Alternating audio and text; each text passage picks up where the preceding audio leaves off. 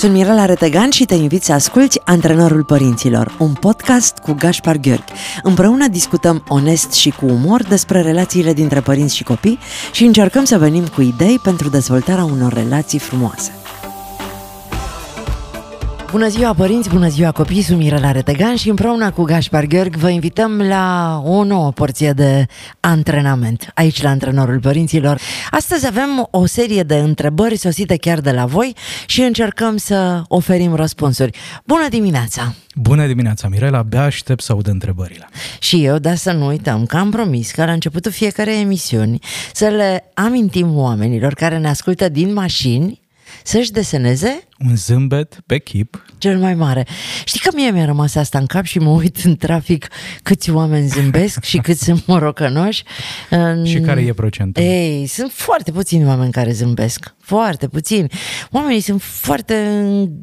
Dar face parte din... Uh... Cultura noastră, Exact, nu? din educație. Da. Din felul în care alegem să începem ziua. Pentru că dacă noi nu ne desenăm acest zâmbet pe buză, nu ne desenează nimeni. Ori da. ne-am obișnuit să cerem de la ceilalți, stăm cu mâinile întinse, niște cerșători de iubire, de atenție și de afecțiune. Și cred că suntem obișnuiți să fim încruntați, să fim nemulțumiți, Tu, Gașpar, de oare fețele lungi vin tot de la mâini întinse? Deci, știi, întins mâna când aștepți ceva da, și da, întins da. fața când aștepți să-ți deseneze cineva un zâmbet? Mm, pare o explicație cu sens. Da. Uite, am foarte multe întrebări, Așa, foarte, foarte multe întrebări.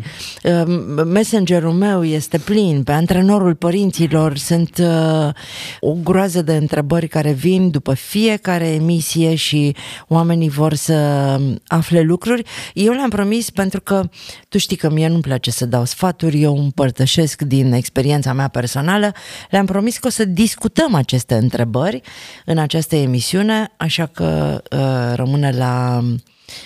la latitudinea ta dacă sunt sfaturi sau sunt răspunsuri la întrebări. Cu ce poate un psiholog să mă ajute dacă problemele mele sunt uh, procesul de custodie în care soțul meu folosește toate armele și eu abia am bani să plătesc onorarul avocatei în timp ce mă lupt cu un diagnostic îngrozitor? Cu ce mă poate ajuta un psiholog? Este întrebarea unei doamne. O să le păstrez anonime mm-hmm, pentru că sigur. mi se pare corect așa. E o întrebare foarte bună și extrem de pertinentă, într-adevăr, Mirel, atunci când ne confruntăm cu dificultăți. Suntem un pic mai uh, precauți și rezervați apropo de direcțiile în care mergem, pentru că nu vrem să ne consumăm energia prea mult. Și e bine de știut că, într-adevăr, psihologul nu-ți rezolvă problema, nu e responsabilitatea sau datoria psihologului să spună ce să faci, însă psihologul are acele instrumente necesare pentru a construi un spațiu mental, psihologic, emoțional, ca oamenii să poată să-și analizeze situația, experiența din mai multe puncte de vedere. De cele mai multe ori, mintea umană atunci când ne confruntăm cu o dificultate, are tendința de a surprinde doar vârful icebergului, doar aspectele de suprafață, custodia, diagnosticul medicului, banii, banii uh, conflictele pe care le avem cu XYZ și așa mai departe. Însă psihologia vine și ne spune că în profunzime, sub nivelul apei, se mai află o serie de elemente la care nu ajungem atât de ușor pentru că nu avem o educație necesară, pentru că nu știm unde anume să ne uităm și acolo de regulă sub nivelul apei Mirela se află fricile noastre, nevoile neîndeplinite, traumele noastre, experiențele din trecut și în zilele noastre studiile de specialitate ne arată foarte clar că problemele din prezent au adesea rădăcina undeva în trecut.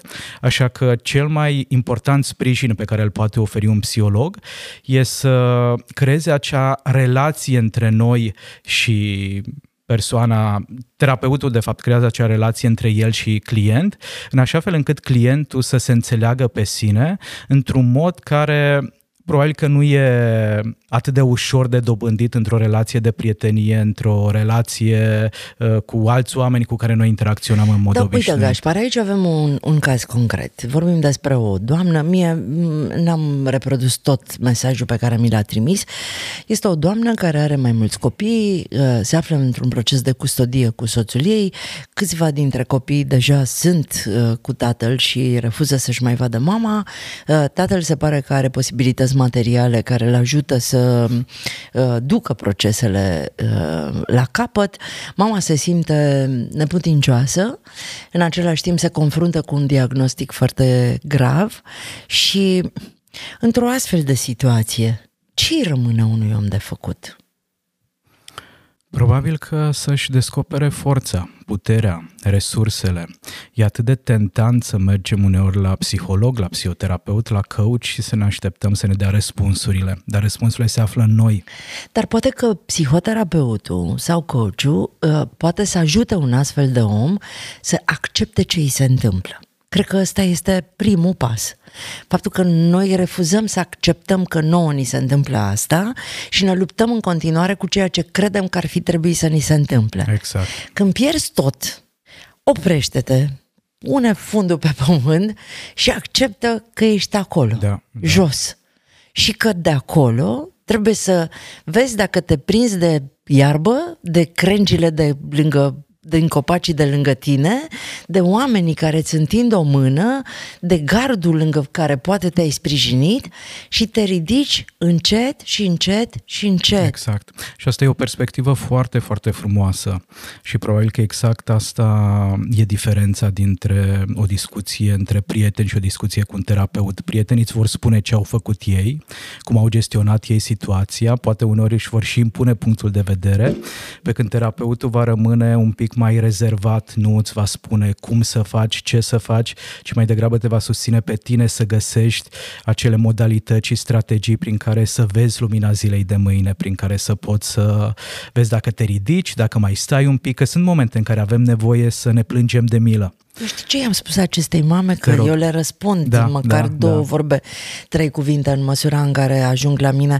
I-am spus să nu renunțe uh, nicio secundă la iubirea pentru copiii ei, chiar dacă tatăl a câștigat custodia uh, lor sau are toate șansele să câștige, pentru că iubirea și actele n-au nicio treabă una hmm, cu cealaltă. Foarte frumos. Niciun da. act nu-ți garantează că tu rămâi în inima acelei persoane, așa cum un contract de căsătorie, un certificat nu-ți garantează că ești și iubita acelui om, nici uh, un, un, un act de custodie nu-i da. garantează da. părintelui care îl câștigă uh, dragostea copiilor lui.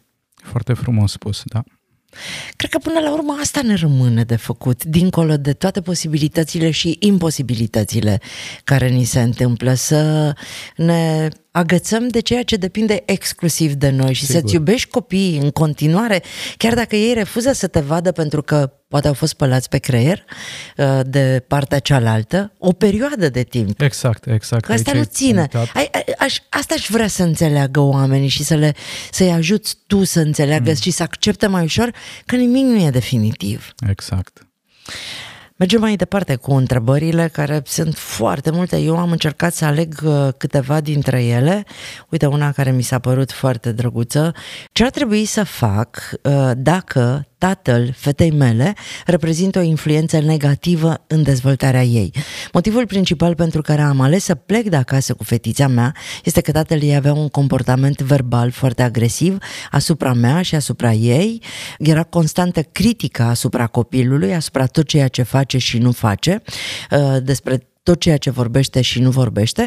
Cum să fac eu în acest caz? Oricât aș vrea să ajut la cultivarea unei relații bune între fica mea și tatăl ei și chiar am încercat să fac asta, îmi e teamă că relația cu el îi afectează dezvoltarea frumoasă pentru care eu fac tot ceea ce pot.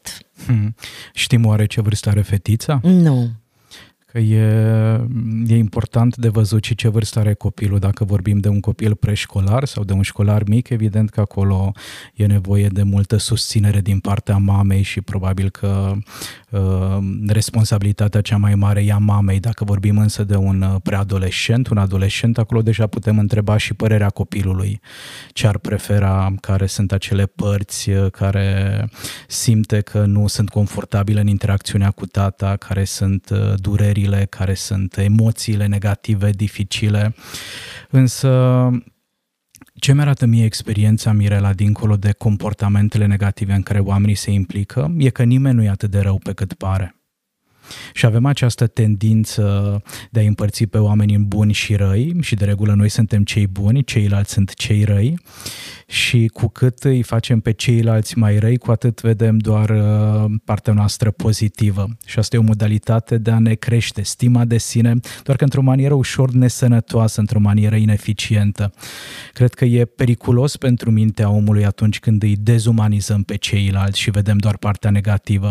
Cu siguranță acest stat a greșit implicându-se în toate acele comportamente negative pe care le-am auzit, însă cred că e de responsabilitatea noastră să vedem și partea lui frumoasă, să nu vedem doar partea negativă. Și asta necesită efort. Și dacă nu avem chef să-i vedem partea frumoasă, Așa. că poate e atât de rău încât chiar uh, ne întunecă cu totul privirea, important este să nu renunțăm la partea frumoasă din noi și să îi uh, insuflăm copilului nostru credințele și valorile noastre. N-are cum critica lui și răutatea lui și agresivitatea lui să învingă iubirea iubirea și bunătatea mea.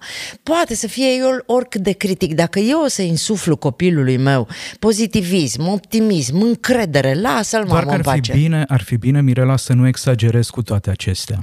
Pentru că noi avem o perspectivă destul de diferită față de viață. Tu ești genul de persoană care zice hai să ne uităm doar la soare. Nu, nu, și eu zic, nu ok, neapărat. să ne uităm și la norii care uneori vin cu ploaie și cu și furtuni. eu mă uit, Gașpar, și mm-hmm. întotdeauna mă amintesc că în spatele lor e soarele. Vezi, asta e partea frumoasă și cred că asta ar fi bine a să... Mea? A tuturor. și cred că asta ar fi bine să ajungă la ascultătorii noștri. Faptul că putem avea perspective diferite, diferite, putem avea puncte de vedere diferite și să nu ne purtăm ca doi dușmani. E bine ca această mămică să-și păstreze latura pozitivă, dar să vadă și unde uh, poate are ea punctele de creștere, unde nu face lucrurile suficient de bine. Asta ca să nu îl transformăm pe celălalt părinte într-un uh, om lipsit de valoare, chiar dacă comportamentele ei sunt negative. Cred că pentru foarte mulți oameni e foarte greu să facă asta, Gașpar. Tu ne trimiți să facem pact cu diavolul, să ne împăcăm cu neîmpăcatul, să acceptăm. Se spune că acceptarea este prima treaptă a iubirii. Mm. Dacă nu reușești să urci pe prima treaptă și acceptarea înseamnă să accepti tot ce ți oferă tot, viața. Da, absolut da, tot ceea da. ce ți oferă viața, inclusiv faptul că ai ales la un moment dat ca omul pe care l-ai considerat cel mai potrivit să devină tatăl copilului tău uh, să fie de fapt uh, o persoană care nu mai corespunde uh, nevoilor, așteptărilor. Așteptărilor tale. Da. Uite, am aici un mesaj foarte frumos de la o mămică și ne rogă să îi spunem cum ar putea mai ușor să își ajute copilul să accepte plecarea plecarea tatălui în străinătate. Mm-hmm. Tatăl este plecat foarte mult, iar copilul uh, are deseori momente de dor pe care mama nu știe să le gestioneze și dincolo de nevoile copilului uh, se sizează o răcire a relației dintre soți și ar avea nevoie de, mm-hmm. de mhm. un sfat. Deci vorbim de o situație în care e pe de o parte încărcătura emoțională negativă a copilului și pe de altă parte îngrijorarea mamei că relația ei de cuplu s-ar putea strica sub da. o formă sau alta. În momentul în care Mirela, unul dintre părinți, uh, dispare din peisaj sau e departe din punct de vedere fizic, Faptul că copilul e trist, că e melancolic, că e apatic, e doar o dovadă de iubire și e o dovadă clară a faptului că acea relație contează pentru un copil. Nu ne lipsesc oamenii la care nu ținem și față de care nu suntem atașați. Și avem această credință că dacă le permitem copiilor noștri să se întâlnească cu emoțiile negative, înseamnă că o să le fie mult prea greu. Ei bine, studiile de specialitate ne arată că oamenii care pot să integreze și emoțiile pozitive și emoțiile negative sunt mult mai fericiți decât oamenii care aleargă doar spre emoțiile pozitive. Cu alte cuvinte, ce aș face eu în locul acestei mămici ar fi să îl iau pe copil în brațe dacă el îmi dă voie și să-i spun, uite, și mie mi-e dor de tata. Și mie mi-e dor de acele momente în care el e acasă, mâncăm împreună, ne jucăm împreună, ne plimbăm împreună, adică cumva aș încerca să validez toată experiența pe care o are copilașul. Mai mult decât atât l-aș întreba unde în corpul lui simte această tristețe, acest dor, această melancolie. I-aș cultiva cu alte cuvinte inteligența emoțională. Și după ce am făcut spațiu în relația mea cu copilul, după ce am vorbit despre aceste emoții negative, ne putem duce și spre emoții emoțiile pozitive. Îți amintești cum e atunci când vine tata acasă, cum ne pregătim, ce simțim în corp, cât de mare e bucuria, cât de frumoase sunt acele momente în care dormim împreună, în care ne trezim împreună. Însă, recomandarea mea numărul unu e să nu sărim la aceste emoții pozitive înainte de a le integra și pe cele care sunt mai dificile, cum ar fi dorul, cum ar fi uh, regretul, cum ar de ce fi e important să le activăm pe cele mai puțin pozitive, pentru mai ele, întâi? Pentru că ele reprezintă o normalitate. Ele, ele reprezintă ceea ce mă doare cel mai tare în momentul prezent. Iar a sări peste ele e ca și cum aș aștepta să se vindece o rană pe care nu am curățat-o. Deci pentru ca procesul de vindecare să fie unul profund, e nevoie să curățăm rana și e nevoie să le permitem copiilor noștri să aibă experiențele pe care ei le au, fără să încercăm să-i supraprotejăm. Doamne, deci am câteva întrebări foarte, foarte interesante și am reușit să extrag din multitudinea de mesaje unele care să, în care să se regăsească Cât un număr mare de ascultători. ascultători. Să le spunem celor care ne ascultă că astăzi este o ediție în care răspundem întrebărilor lor, că îi rugăm în continuare pe Facebook sau uh, pe canalele unde ne găsesc pe mine, pe tine sau uh, pe antrenorul părinților să ne lase întrebările lor. E destul de greu să răspundem punctual fiecărui om care ne scrie, pentru că sunt foarte mulți, dar uh, vom mai avea astfel de momente în care să vorbim. Să știi că eu am o perioadă în care circul foarte mult foarte, foarte, da, foarte mult. Da. În acest uh, weekend uh, avem uh, uh, două spectacole la Dublin, ieri am avut două la Londra, săptămâna viitoare sunt la Oradea și la Timișoara și peste tot, dar absolut peste tot, uh, întâlnesc părinți care vin să-mi spună cât de mult contează pentru ei ceea ce facem noi aici mm. la radio.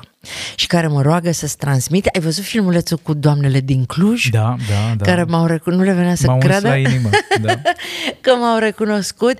Uh, mi se pare fantastic uh, faptul că ceea ce facem noi aici, o discuție uh, liberă, firească și normală, ajunge în sufletul lor tocmai pentru mm. că e liberă, firească și normală. Și ce frumos că unii dintre ei ne cunosc doar vocile. Da, și, și, și, des, și descoperă uh, surpriza. Azi dimineață uh, se uita o doamnă foarte insistent la mine și la un moment dat m-a întrebat uh, semănați foarte tare cu Mirela Retegan. Iertați-mă că mă uit așa de mult la dumneavoastră, dar chiar semănați cu ea. Adevărul e că după ce m-am uitat în oglindă, mi-am dat seama că semănam foarte tare cu mine. Gradul ăla de oboseală da. mă dusese în zona în care semănam foarte tare cu mine. Ce se întâmplă cu relațiile de cuplu în care unul dintre parteneri uh, trebuie să lipsească mult de acasă unii dintre ei chiar lucrează în străinătate. Cert e, Mirela, că și dacă suntem împreună în aceeași casă și dacă suntem la distanță, relațiile au nevoie de noi. Relațiile au nevoie să le acordăm atenție, să fim implicați, să fim deschiși la minte și așa cum ne înveți tu să fim foarte, foarte creativi. Atunci când oamenii se trezesc și se culcă împreună, se ceartă din anumite motive. Atunci când ei se trezesc și se culcă separat, se ceartă din alte motive. Și secretul, ne spune psihologia relațiilor, e să îndrăznim să rămânem într-un dialog constant, să nu renunțăm la acest dialog, să avem această curiozitate exprimată unul față de celălalt. Ne imaginăm că tu acum ești la Dublin, eu sunt în București, da? Și e o mare distanță între noi. Ce mă costă dimineața când mă trezesc în loc să intru pe Instagram, să-ți dau un mesaj să spun, uite, m-am trezit cu tine în gând și abia aștept să ne revedem peste X zile, abia aștept să-mi povestești cum ai dormit, ce ai visat. E o modalitate foarte frumoasă de a-l invita pe celălalt în relație. Să știi că eu exersez asta cu Maia. Uh-huh. Mi-am dat seama că nu aveam acest obicei și că toate mesajele mele erau telegrafice și profesionale, spre profesionale. Uh, iar cu Maia am început să exersez asta și să-i trimit mesaje fără niciun interes, fără să-i cer nimic, fără... chiar mă străduie să nu întreb nimic uh-huh. din ceea ce aș vrea să o întreb, ci doar să-i transmit... Să aduci ceva în relație. Exact și asta e atât de important să îndrăznim să facem facem noi acești pași fără să analizăm din nou și din nou oare celălalt de câte ori mi-a scris. Din oare fericire, celălalt de ce nu mi-a scris. Din fericire pentru mine, Maia e foarte curajoasă și de multe ori când eu mă duc într-o zonă de interogatoriu, îmi spune, ok, mama, acum nu e despre asta. Hai să vorbim despre cum am costumat eu de Halloween și să-ți povestesc toată experiența pe care am trăit. Și zic, ok, o să ne întoarcem la discuțiile serioase altă dată, dar ea știe cum să pună problema în așa fel mm-hmm. încât să mă aducă acolo. Nu îndrăznim, Gașpar, nu îndrăznim să cerem. Asta este una dintre marile probleme ale noastre în toate relațiile pe care le avem. Nu îndrăznim să le cerem părinților noștri, nu îndrăznim să le cerem partenerilor noștri, ne e teamă să spunem ce vrem cu uh-huh. adevărat de frica de a nu fi judecați și respinși. Sau aș îndrăznea spune că am învățat să cerem în moduri poate nu tocmai sănătoase și benefice pentru relațiile noastre. Pentru că atunci când uh, eu aștept să-mi dai un mesaj, așteptarea mea e tot o formă de a cere. Atenție, grijă, implicare, doar că e genul de modalitate care mă frustrează și pe mine și îl frustrează și pe celălalt. Și e mult mai elegant, exact așa cum ai punctat și tu, să ne asumăm curajul, îndrăzneala de a spune am nevoie să ne auzim, am nevoie să mă țin brațe, am nevoie să mă asculți, am nevoie să uh, mă ghidezi, am nevoie să mă susții. Da, Gașpar, dar după ce ani de zile într-o relație, tu ai spus, te rog, spunem ceva frumos și ți s-a răspuns, frumos. Te rog, spunem ceva, ceva. Mm-hmm. Nu-ți mai vine să faci asta. Da, poate fi un pic uh, neplăcut și dificil, dar ce ar fi dacă am reformula un pic uh, solicitarea? Cum? Cum? Cum? Cum să zic? Iubitule, în momentul în care mă uit la tine, îmi crește inima de bucurie. Iubita mea, atunci când îți văd privirea, simt că sunt cel mai norocos bărbat de pe pământ. Gașpar, într-o zi o să te cred. Fii atent. Cum să le explic părinților că nu există un deadline la dezvoltarea personală, că nu e prea târziu să te vindeci sau să-ți rezolvi problemele din trecut? Atunci când vorbesc cu mama, îmi spune mereu că e prea târziu pentru ea, că are deja aproape 50 de ani și că nu mai poate să facă nimic ca să se schimbe și că lucrurile așa o să rămână. No, Ezos. E o întrebare într-adevăr foarte, foarte bună și aș puncta ceva ce am mai uh, subliniat noi aici la antrenorul părinților. Schimbarea Mirela este o ușă care se deschide de la interior spre exterior. Mai puțin metaforic, asta înseamnă că nu e responsabilitatea sau datoria noastră să le explicăm părinților cum să se schimbe ei. E mai degrabă responsabilitatea și datoria noastră să-i acceptăm, exact așa cum ai spus și tu în prima parte a emisiunii, și să vedem cum anume putem trăi Mirela fără să fim simbiotici cu părinții, copiii, partenerii sau prietenii noștri. Cașmar. În momentul în care, o secundă doar, în momentul în care eu vin și spun, uite Mirela, ar trebui să faci asta, ar trebui să faci uh, altceva, ar trebui să te descurci mai bine, să citești mai multe cărți, e ca și cum eu mi-aș imagina că știu cine ar trebui tu să fii. Și poate că am o reprezentare mentală despre cum e o Mirela perfectă, însă nu sunt deschis față de Mirela din realitate. Același lucru îl facem în toate relațiile noastre și cred că e nevoie să renunțăm la această atitudine simbiotică și să vedem cine sunt de fapt acești oameni cu care noi trăim. Da, fii atent că mi-am dat seama acum în timp ce vorbeai. Așa. Dacă eu nu încerc să te schimb pe tine, ba mai mult, indiferent că ești tata sau iubitul meu sau copilul meu, ba mai mult, uh, muncesc cu mine ca să te accept așa cum ești, eu evoluez. Sigur că da. Eu evoluez. Mai mult decât atât, știi ce se mai întâmplă? Ce? Tu Des... observi evo- evoluția mea? Văd evoluția ta și împreună putem descoperi iubirea adevărată. Pentru că atâta timp cât încerci să mă schimbi, tu nu mă iubești. Între mine și Gașpar nu e o relație de iubire. Este o relație de prietenie, ca să se înțeleagă. Te iubesc, oricum te iubesc. Am cumpărat o casă unde să mă mut cu fica mea. Nu vrea să plece de la bunici și asta mă disperă. Mm. Ne scrie o mamă care se lovește de acest uh, impas. Nu știm nici aici ce vârstă are copilul, nu? Nu știm nici cât timp a petrecut Să le spunem bunici. celor care ne scriu de acum că ar fi minunat să ne da. ajute cu vârsta copiilor. Cu, cu mai multe detalii. Da, da, da, asta ne poate ajuta Dar, să avem dacă, o perspectivă un pic mai clară. Uite, bunicii se implică de foarte multe ori în creșterea copiilor. Da. La un moment dat, și eu am trecut prin această experiență, nu mai e nevoie de ei. Și ai vrea să se ducă acasă, la casa lor, să-și vadă de bătrânețea și de pensia lor. Dar ei consideră că în continuare ar fi bine să rămână acolo. Cum facem să, să, să, să înțeleagă? Pentru că, uite, copilul poate să nu-și dorească să se mute cu mama, dar bunicii ar putea să o ajute pe mamă să obțină asta. Da. Cred că e nevoie să realizăm că nici bunicii și nici copiii nu sunt niște obiecte, Mirela. Și nu îi putem manipula după bunul nostru plac. Acum Iar te atunci... vreau, am nevoie, așa zicea mama. Când ai nevoie, mă iei, când ai nevoie, exact, mă zvârli. Exact, exact. Și asta creează uh, multă frustrare, multe rezistențe în universul interior al celorlalți. Și orice schimbare e un proces.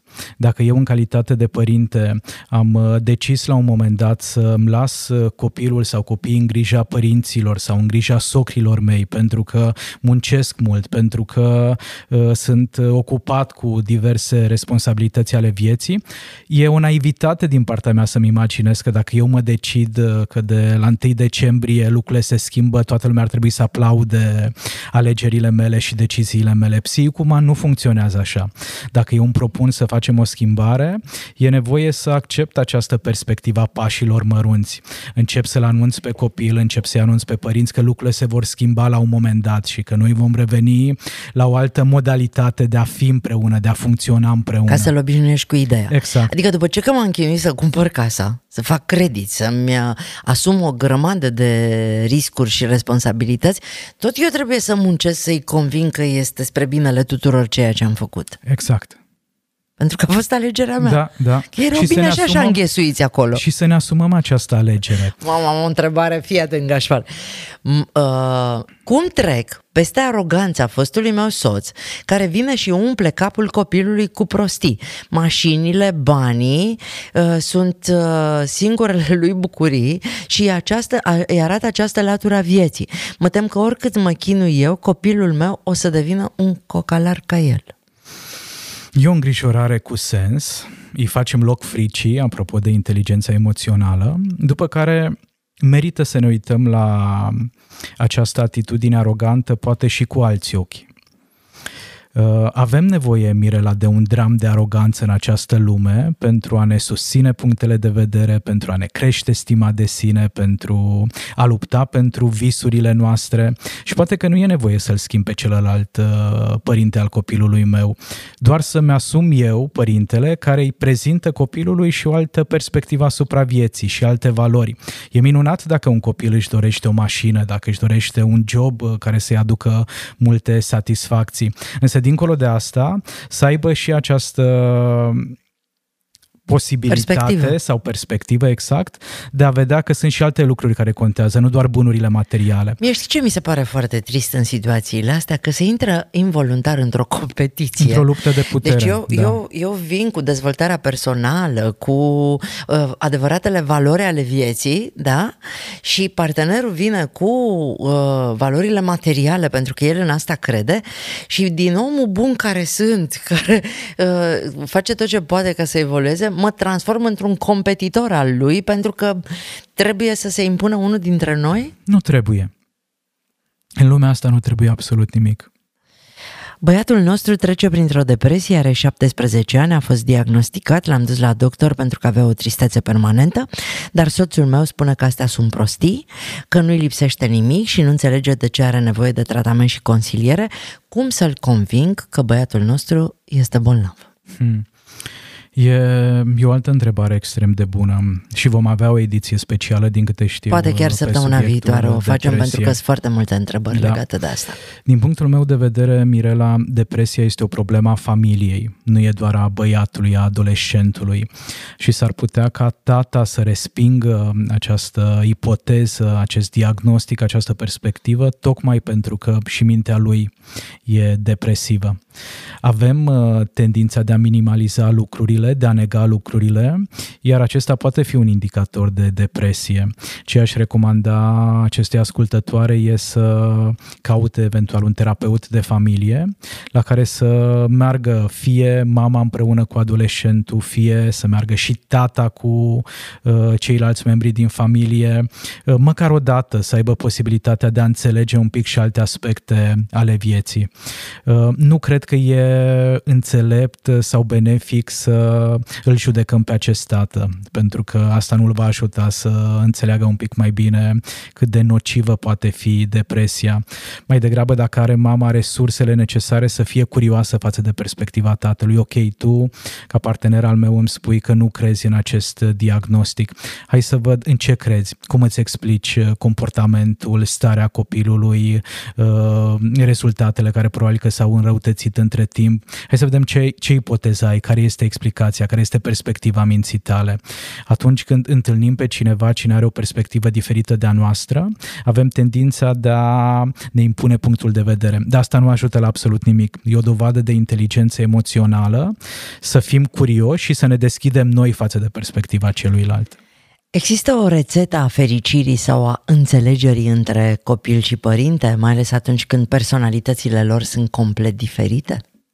N-aș numi o neapărat o rețetă, însă studiile de specialitate, observațiile terapeuților din întreaga lume, Mirela, ne arată că prezența părintelui într-un mod conștient salvează adesea relația cu copilul, e probabil cea mai importantă resursă pentru viitorul copilului și ce înseamnă această prezență.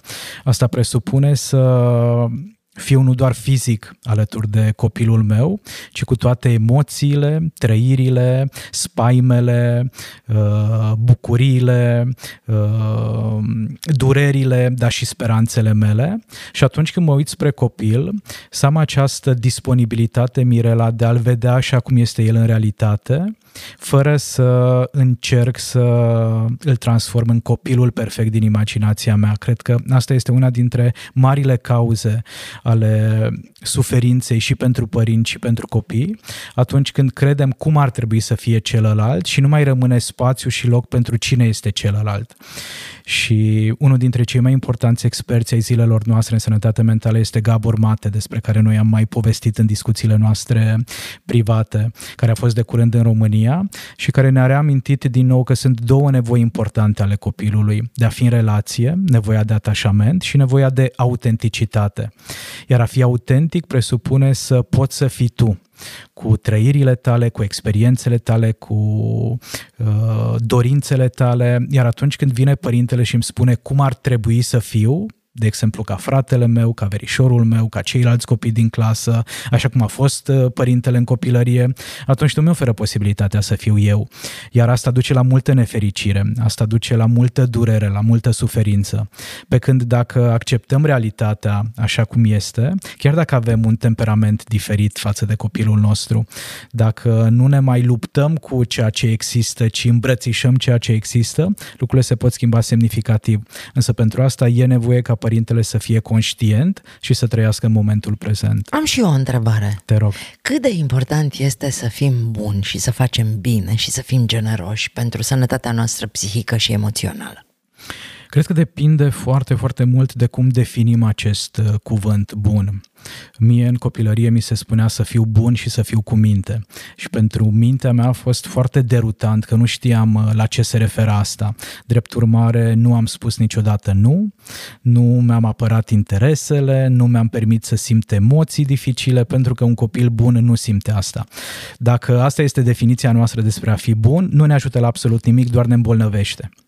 Și dacă a fi bun înseamnă a accepta uh, pe tot ce se întâmplă în jurul tău și a fi generos și empatic cu ceilalți? Dacă a fi bun presupune să alinăm propria durere și durerea celor din jur. Dacă a fi bun presupune să îi protejăm pe cei din jur, uneori chiar de ei înșiși, pentru că oamenii își pot face multe lucruri rele, atunci da, cred că e foarte, foarte important pentru sănătatea noastră mentală și relațională și cu toții putem învăța ce înseamnă această formă de bunătate. Eu nu te-am întrebat întâmplător pentru că suntem în plină campanie de ghetuțe.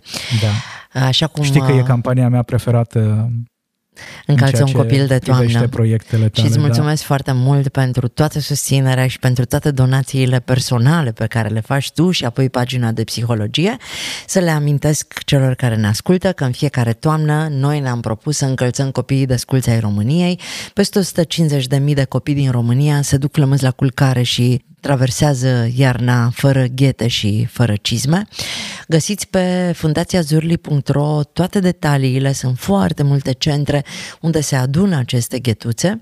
Rugămintea mea este să cumpărați ghetuțe noi, vreau să fie o experiență dublă, să mergeți uh, și să pregătiți aceste pachete ca pe niște daruri, nu ca pe o pomană.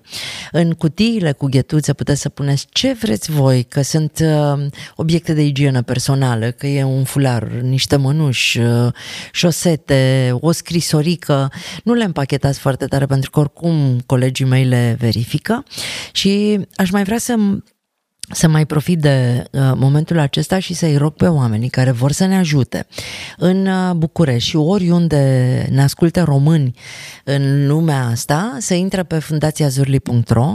Acolo avem o pagină destinată voluntarilor și avem nevoie de oameni, inclusiv la sortatul uh, miilor și eu sper să strângem peste 10.000 de perechi de ghetuțe și anul acesta și ele trebuie sortate, aranjate, puse pe măsuri, uh, fete, băieți, împachetate. O mână și... de ajutor prinde bine. O, Doamne, mi se pare atât de important să facem lucruri efectiv necondiționat, da, da. pentru că nu știi niciodată unde ajunge perechea aceea de ghetuțe pe care tu ai pregătit-o cu toată dragostea pentru cineva. Și adevărul e, Mirela, că atunci când facem bine, de fapt ne facem și nouă un bine.